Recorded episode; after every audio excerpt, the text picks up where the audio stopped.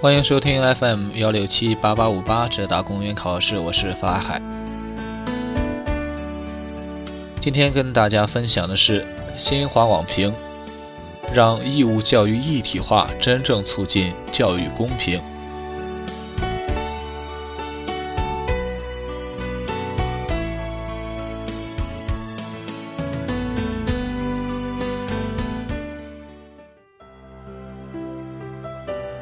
日前，在国务院新闻办公室举行的新闻发布会上，教育部副部长刘立民介绍了关于统筹推进城乡义务教育一体化改革发展的若干意见有关情况，并答记者问。刘立民介绍，预计到2020年，城乡二元结构壁垒基本消除，义务教育与城镇化发展要基本协调，这是持续推进教育公平的应有之义。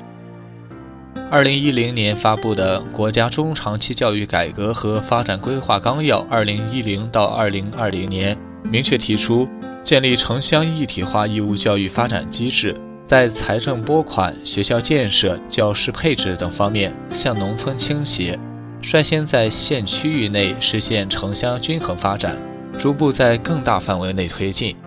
努力缩小区域差距。加大对革命老区、民族地区、边疆地区、贫困地区义务教育的转移支付力度，鼓励发达地区支援欠发达地区。意见的正式发布，是对上述改革发展思路的延续和细化。意见明确了十项改革举措，包括科学推进学校标准化建设，实施消除大班额计划，统筹城乡师资配置，改革乡村教师待遇保障机制等。这十项举措找准了当下教育资源分配不均的症结所在。近年来，各地都在致力于教育资源平衡分配工作，但从执行和落实情况来看，效果并不理想。要扎实并深入推进教育资源一体化，就需要有更加务实的政策和制度保证，确保资金真正到位，尤其要向基层偏远地区倾斜。比如，有关部门在编制相关规划时，要统筹考虑义务教育学校布局；在安排重大项目和资金投入时，优先支持义务教育学校建设。财政部门和教育部门要积极建立和完善城乡统一、重在农村的义务教育经费保障机制，尊重各地发展的实际情况，保证相关政策妥善落实。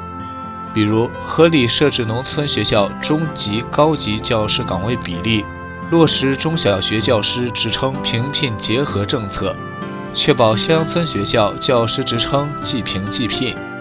在经济欠发达地区，以加强学校标准化建设为重点；在经济发达地区，以师资队伍的均衡配置为重点。在外来人口集中地区，则以保障随迁子女平等接受义务教育的权利为重点，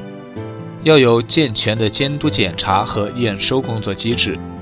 比如，根据情况，可以由相关部门组织专项督导检查，及时通报督导情况，并向社会公布。对计划实施不到位、成效不明显的，应严格追究地方政府一把手及相关责任人的责任。